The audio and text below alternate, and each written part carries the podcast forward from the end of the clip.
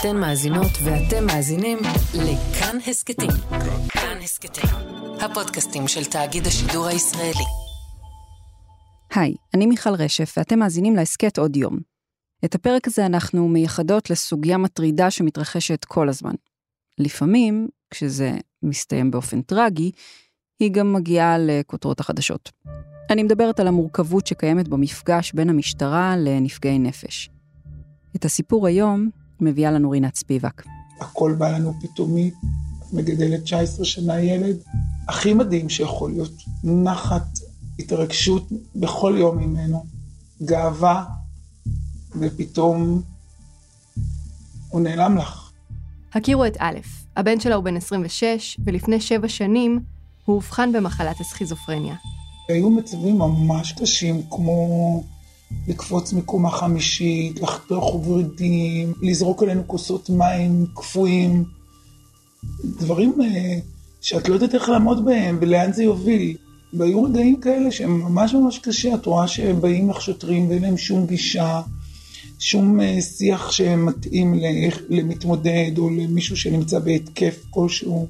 פגשתי את א' כמה ימים אחרי שהבן שלה אושפז שוב. היו תקופות שהיא ובעלה הזמינו משטרה כמעט כל שבוע אליהם הביתה כדי להתמודד עם ההתקפים שלו. אחד מהם נגמר במעצר שלו, ומאז הם החליטו שלא יתקשרו לעולם למשטרה. מאז ההחלטה הזאת חלפו שלוש שנים, ולאחרונה חלה הידרדרות במצבו של הבן, שחייבה אותה לפעול אחרת. הוא אה, בא אליי עם סכין לחדר, ומחזיק אותה מכוונת לחזה, ללב. הוא אומר לי, את רואה? הנה, זה דקירה אחת וזהו, זה נגמר. הוא היה ממש מוטרף, זה פשוט היה פחד להסתכל עליו בעיניים. ופחדתי להתקשר למשטרה שהיא לא תגרום לו לאיזשהו דוחק כשאני לא שם, ושהוא יעשה את זממו אם הוא רק יראה אותם בדלת. אחרי התלבטות ארוכה היא החליטה שאין לה ברירה, ולמרות שחששה, היא חייגה למוקד 100. והתקשרתי למשטרה בכובד ראש מאוד, באמת. אני כאילו הרגשתי, אני באיזה זירת היאבקות עכשיו, מצד אחד כלפי הילד ומצד אחד כלפי השוטר שיגיע, מי, איזה שוטר יגיע, איך הוא יתנהג, איך הוא יגיב, איך הוא יהיה מולו, לאיזה לחץ זה ייצור, איזה תוצאה תצא מפה. ואז הגיע שוטר, ואחרי שכנועים רבים, כמו שא' מספרת, הבן נלקח למיון וגם אושפז. הסיפור של א' מצלצל מוכר. הערב יובא למנוחות מוניר הנבטאווי, שנורה אתמול למוות בידי שוטר סמוך לבית משפחתו באזור ואדי ניסנס בחיפה. ב-30 במרץ מוניר הנבטאווי, מתמודד נפש בן 33 מחיפה, נורה למוות לאחר שתקף שוטר בסכין ופצע אותו. מי שהזעיק את השוטרים הייתה אימא של מוניר. היא רצתה שהם ייקחו אותו לטיפול. מוניר היה בהתקף פסיכוטי, וכשהשוטר הגיע, הוא רץ לעברו עם הסכין. הטרגדיה הזאת היא כמעט העתק של עוד שני מקרים שהתרחשו בשנתיים האחרונות. יהודה ביאדגה, מתמודד נפש מבת ים שנורה ונהרג על ידי שוטר, ושיראל חבורה, מתמודד נפש מראש העין שנורה ונהרג גם הוא על ידי שוטר. גם אז היו אלה בני משפחה שהזמינו משטרה כי רצו שבן משפחתם, מתמודד הנפש, יתאשפז בבית החולים, וגם במקרים האלה, התוצאה הייתה טרגית. אז למה בעצם להזמין משטרה עבור מתמודד נפש, כשמה שהוא באמת צריך זה טיפול רפואי? זה באמת הכתובת אה, הכי פחות מתאימה. אנחנו נדרשים לפנות למשטרה, משום שאין גורמים טיפוליים זמינים שיכולים לתת מענה למצבי משבר. ולכן הפנייה היא לא רק במקרים של מסוכנות קיצונית. זאת ריבי צוק, יושבת ראש עמותת עוצמה, פורום ארצי של משפחות נפגעי נפש. חוברה, ביאדגה ועכשיו המקרה של מוניר, הם ממש תעתיק מדויק. מצב משברי, לאורך זמן, המשפחה מנסה לפנות לגורמים מטפלים, אין מענה, מפנים אותה, הגורמים המטפלים אומרים, אם אתם חשים קצת שזה מידרדר או מסוכנות, תפנו למשטרה, קוראים למשטרה, המשטרה באה, הבחור נבהל, שולף סכין, משטרה יורה. זה פשוט תסריט כתוב מראש. ותוך כדי עבודה על הפרק הזה, קרה מקרה נוסף.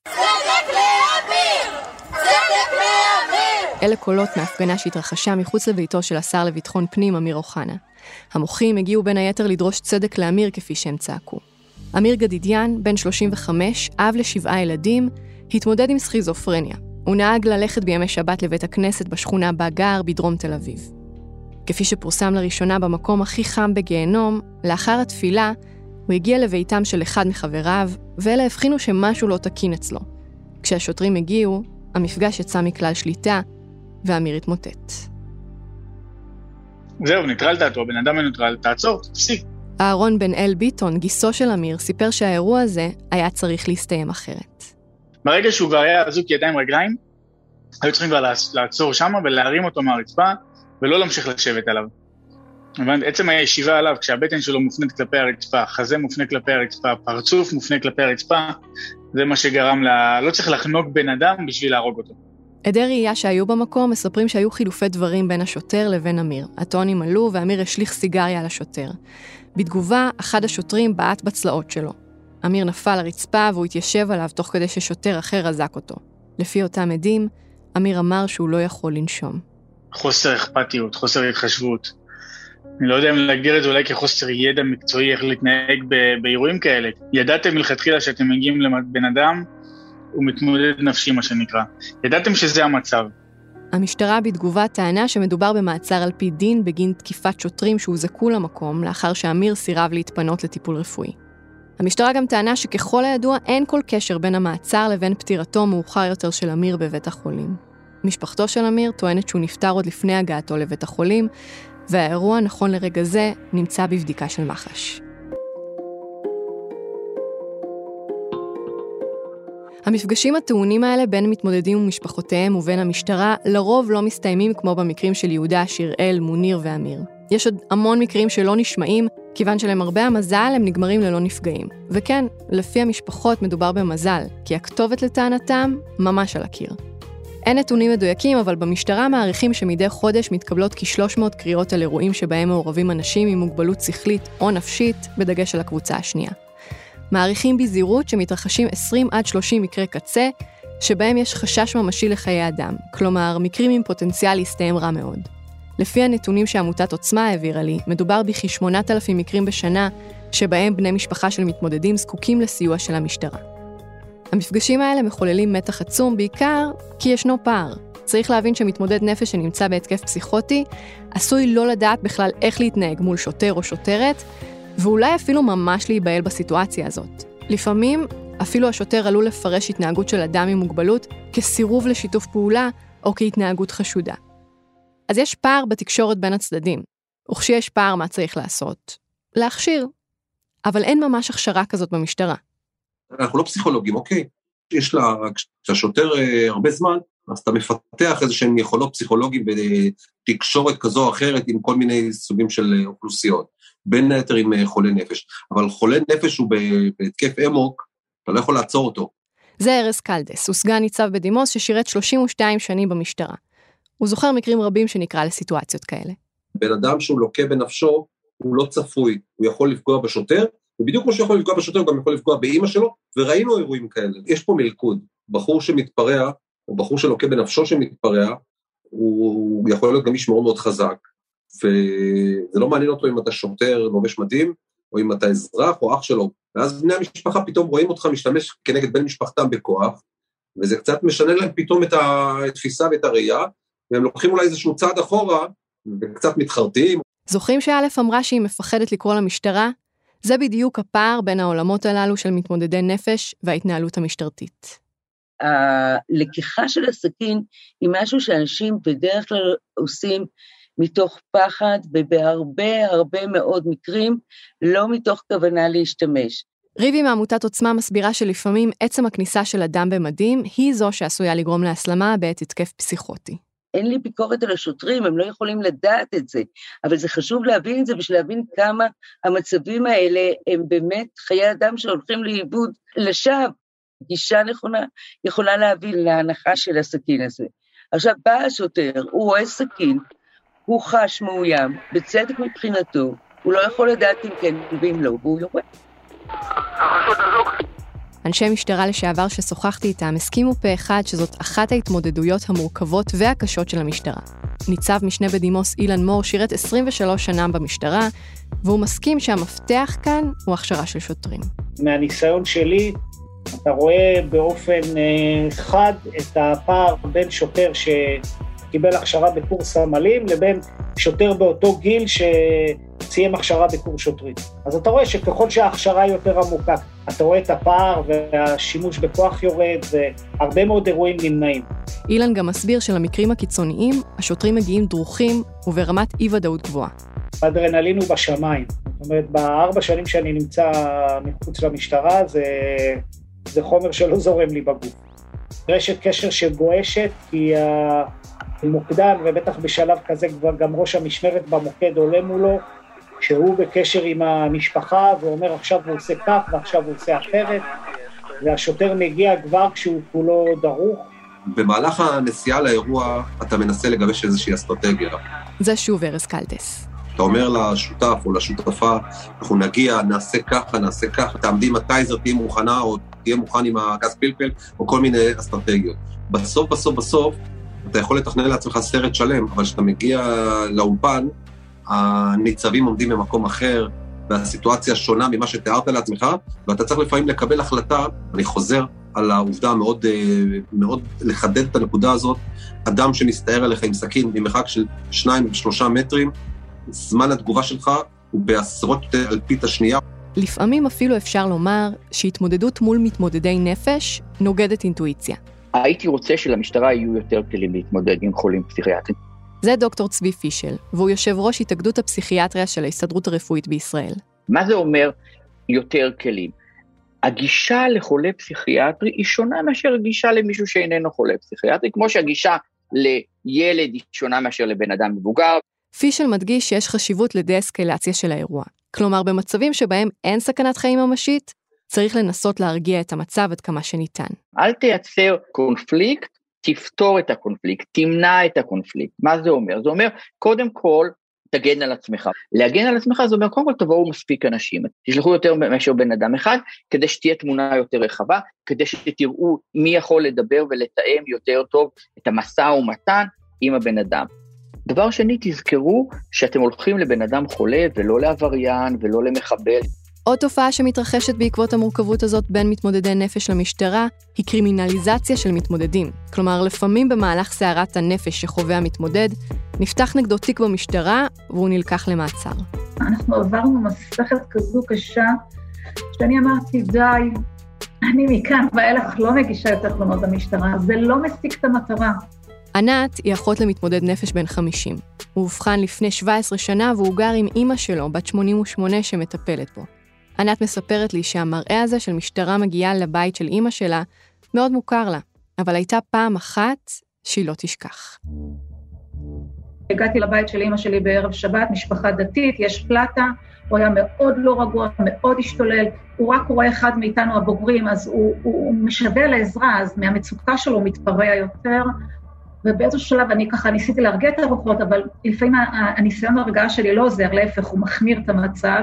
לפעמים דווקא בזמן התקף בני משפחה או אנשים שקרובים למתמודד עלולים לעורר תסכול רב ואפילו התנגדות אצלו. ואז באיזשהו שלב הוא התלקח, הוא פשוט לקח את הפלטה עם הסירים שעליה והשליך אותה על אימא שלי. ברגע שזה קרה, ענת מיהרה להתקשר למשטרה במטרה לאשפז את אחיה. ואז אמרו לה שכדי שהם יגיעו, היא חייבת להגיש נגדו תלונה. את יודעת איזה חוסר אונים זה לשמוע כזה דבר? לשבת מול שוטר ולהגיש תלונה, זה היה נוראי. בקושי ידעתי מה לומר, איך לומר, בסוף באה ניידת משטרה אלינו הביתה ואספה אותו והוא קרס ובכה, וזו הייתה תמונה מאוד עגומה בשבילי לראות אותו, זה היה נורא.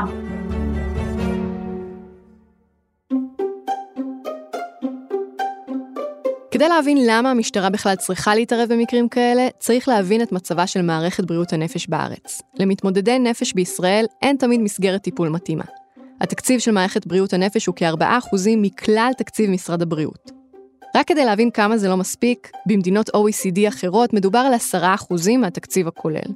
יש כ-150 אלף ישראלים שמוגדרים כמתמודדים עם תחלואה נפשית קשה. יחד עם המשפחות שמטפלות בהם, כבר מגיעים לסדר גודל של חצי מיליון בני אדם שמושפעים מהסיטואציה הזאת. ההידרדרות במצבם של המתמודדים זה לא משהו שקורה ברגע. מדובר בתהליך, לפעמים מדובר בשבועות. ברגע שמתמודד מתחיל לצאת מאיזון, יש תסמינים ברורים. העניין הוא שאצל רבים מהמתמודדים יש קשר בין החמרה במצב הנפשי שלהם לבין ההיענות שלהם לקבל טיפול.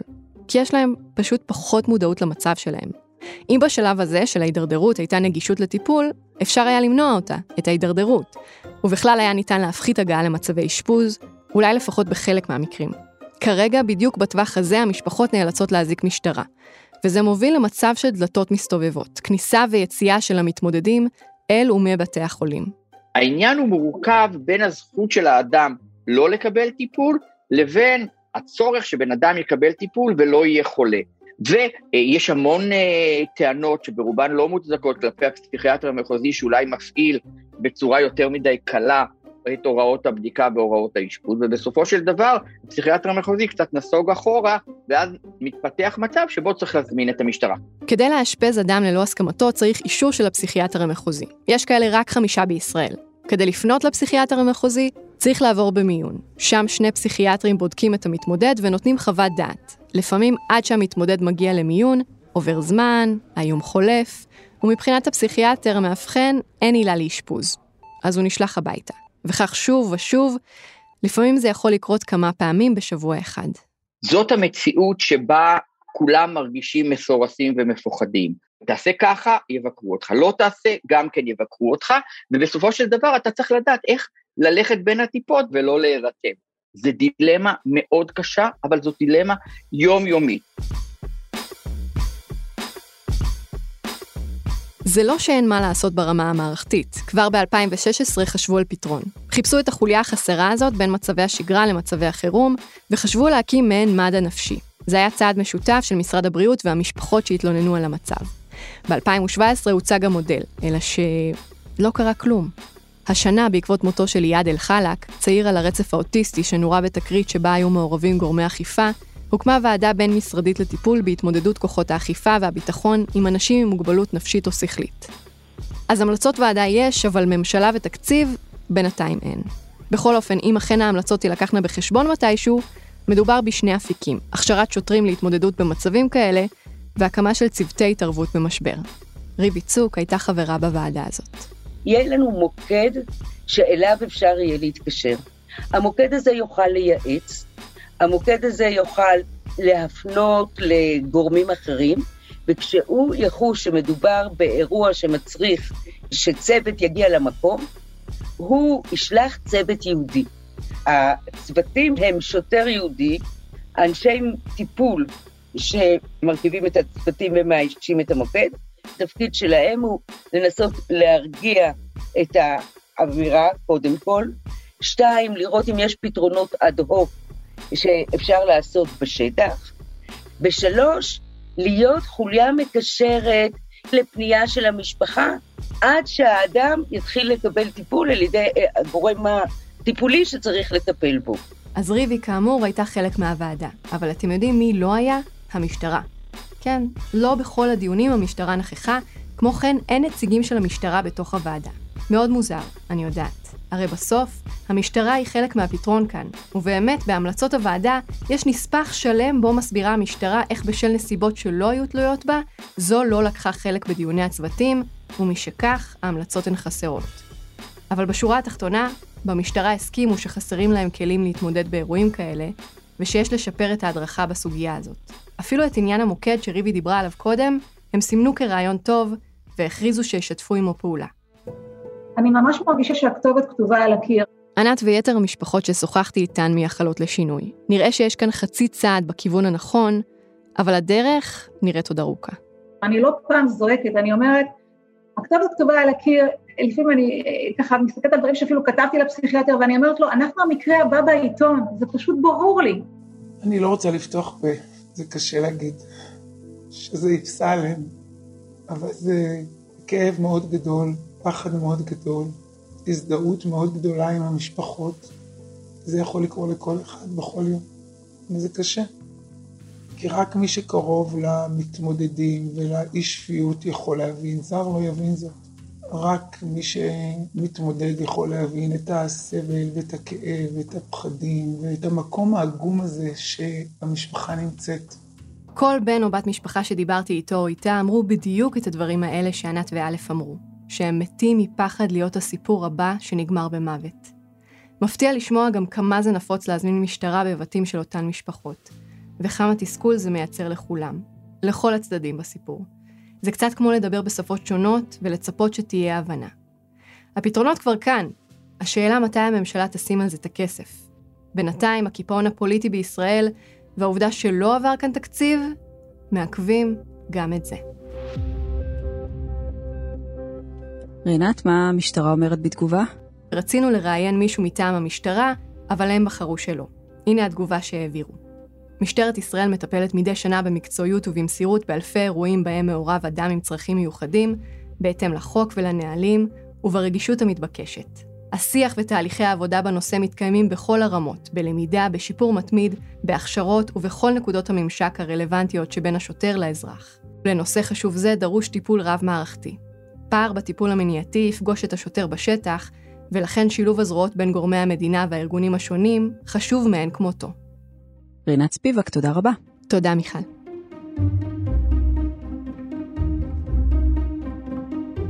האזנתם לפרק של עוד יום. ערכו אותו דניאל אופיר וניר גורלי. עיצוב פסקול רחל רפאלי. בצוות טל חדד, שחק פאר ומאיה מרקסון. הביא לשידור אבי שמאי. אם אהבתם את הפרק או יש לכם הערות על מה שאמרנו, אתם מוזמנים ומוזמנות לכתוב בקבוצת הפודקאסטים שלנו כאן הסכתים. תוכלו לכתוב גם בדף של כאן חדשות בפייסבוק, או בחשבון של רינת, או בחשבון שלי, מיכל רשף, בפייסבוק או בטוויטר. מותר וגם רצוי לשתף את הפרק אם אהבתם. הסכתים נוספים מבית כאן חדשות תוכלו למצוא באפליקציית הפודקאסטים האהובה עליכם, באתר שלנו וגם בספוטיפיי, ויש לנו גם יישומון רכב חדש, אז תנסו אותנו גם שם. אני מיכל רשף, נשתמע.